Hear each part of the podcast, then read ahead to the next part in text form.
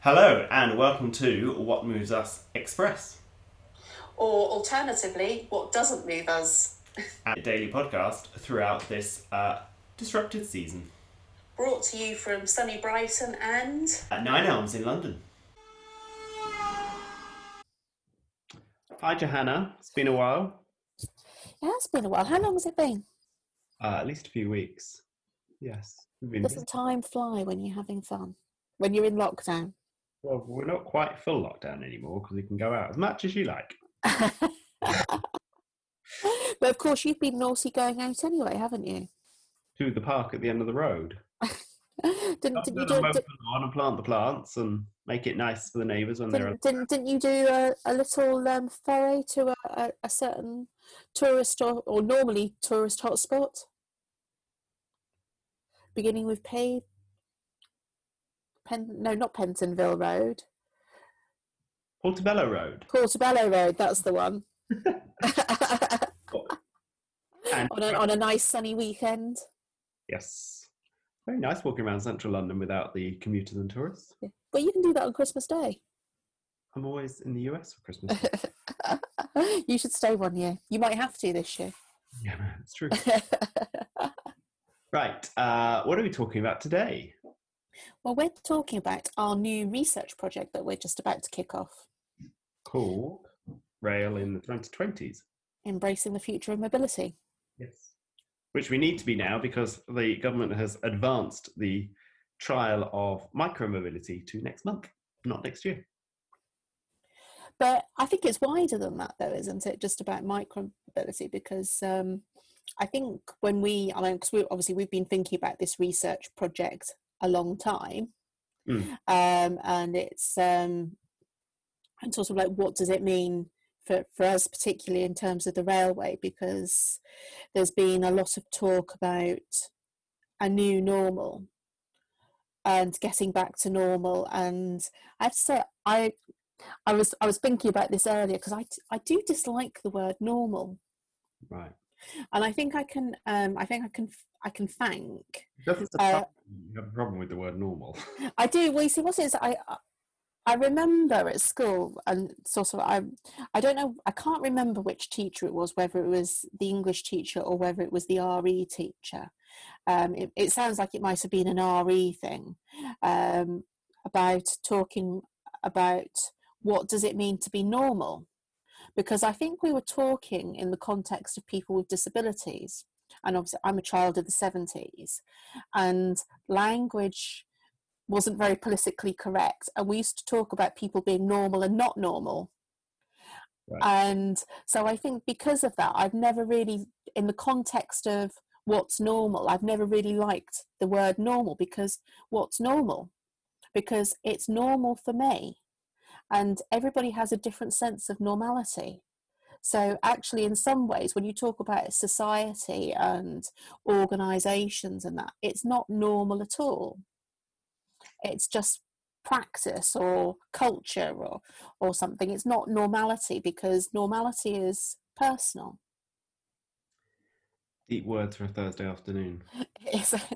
But i think and that's where it gets me sort of like in context of of this because of, our research projects in terms of us thinking about what what the future holds. And i think that's why it's important to talk about the future and new models because you can't go back. The back you know january february 2019 whatever you want to call it it's in the past. You can't go back to it. You have to you have to go to the future and i think we have to start thinking about that because i think a lot of people would say that what was in the past is not necessarily was not necessarily good and so we have to find a better way and a new way of doing things Right. it's not about normality So, how is our research project helping that? What are we asking people? Oh, so survey. what are we asking people so so what we're so what our thoughts are is that we're going to we're going to start the debate i think or start the discussion on Right. what that future could look like so we're looking to as rail innovation group we're looking to um, publish a thought piece on what that future could look like. We're looking for contributions from our community and also from other other interested people within the transport, um, the supply chain. Who else are we interested in hearing from? Uh, we are interested in hearing from anyone really who's got some sort of connection to rail. Yeah. Yep. And I think it's important as well is that whilst we particularly have a rail focus, some of the some of the problems that we have had yeah and so and, and not even necessarily some of the problems that we've had but some of the the um the areas that we have been quite passionate about in terms of implementing technology and developing the new model of mobility as a service and that now is actually an opportunity to do it isn't it? So what we want to ask is do other people do other people think it is and how difficult it will it be to get there? Yeah now is an exceptional time because um, some emergency measures in place can help us make that transformation. For example, the streetscape uh, changes that are being done to provide walking and cycling space in city centres is having an impact on urban mobility, um, how people get to work. Oh, Deb's just joining us. what, what are we going to ask her as soon as she logs in? She's connecting. There she is. Hi, Deb. Hello. I can't hear you. Hello. Sorry. Sorry, I'm late. we started you. Is that a word? Pod bombing. Pod bombing. Yes. Started, so we have. We have started. Pod bombed. Have I? Excellent. Can we? Can we have that as a new term? Yeah, I think so. I don't see why not. Sure. Sure. Sure. Deb, you've just joined us. Uh, Hello. Hannah and I were in a discussion about uh, our thought piece, and we are talking about how is to is the moment a good opportunity? Sorry, is this the right moment to be considering a different type of mobility in future, given that we have so many sort of emergency measures in place? We have street streetscape changes. We have train operating franchises effectively suspended. Um, we're about to build HS2, or we are building it. So, what are your thoughts on is this the right time to make change?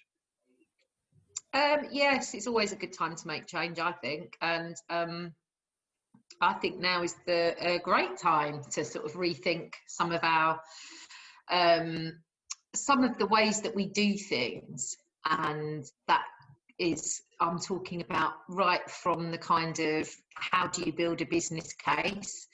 Um, obviously, thinking about now you know the government sort of encouraging people to um, not use public transport at the moment because of the virus. So obviously you know passenger numbers down um, you know unsure about when those passenger numbers are going to come back up and that kind of thing. So you know in that sense it's it's quite a useful time to look at the bigger sustainability arguments around public transport and transport generally and use them as a way of um, making a new framework for building a business business case i would suggest that might be a good idea so that we can sort of take into consideration some of the social benefits and the environmental benefits that um, that transport projects can have and you know rather than just looking at numbers you know uh, the covid virus has been interesting because there's been certain sort of in transport anyway certain projects that have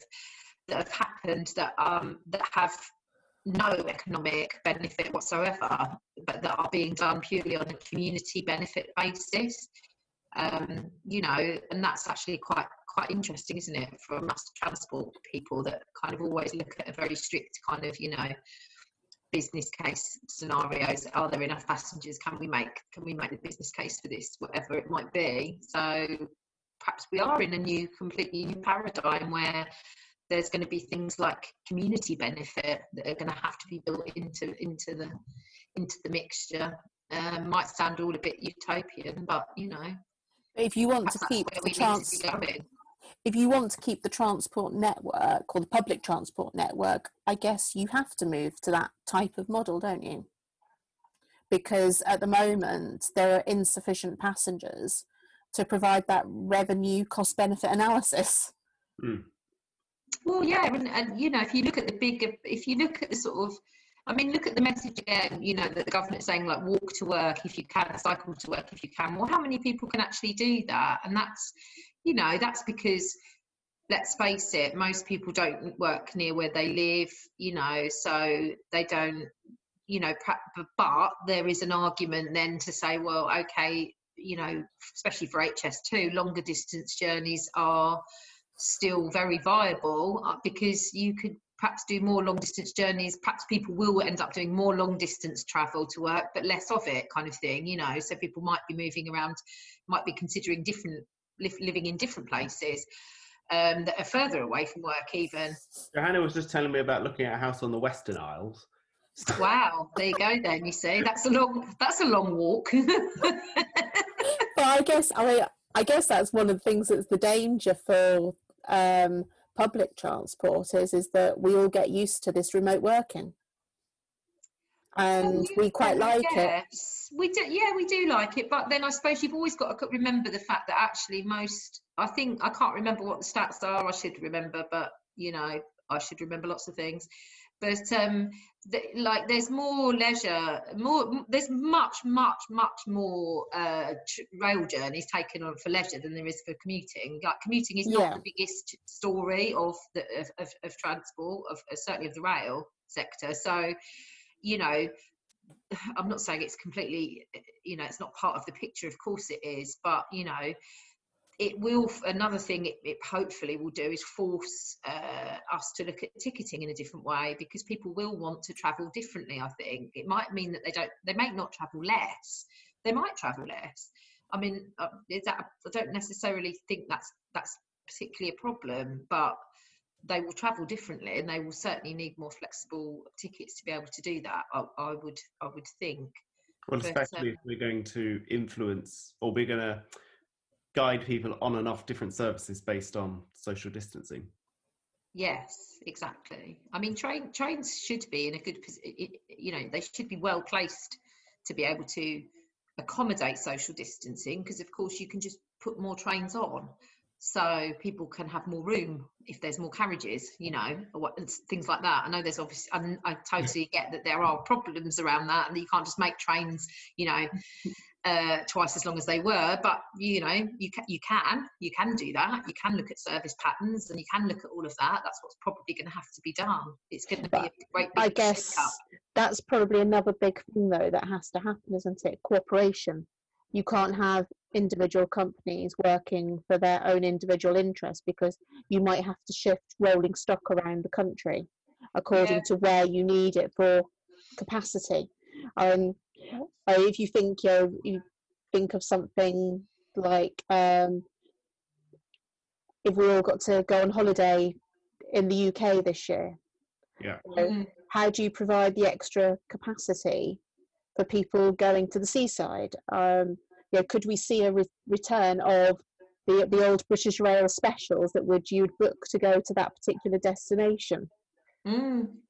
Yeah, yeah, exactly. I but, think but um, but it is interesting that you bring up fares because yeah, and season tickets and all that because probably that that is probably one of the biggest opportunities for reform, isn't it? Because previously that um, and and linked to the business case, there's been reluctance from from DfT and Treasury to to reform fares because of the implications for the financial model.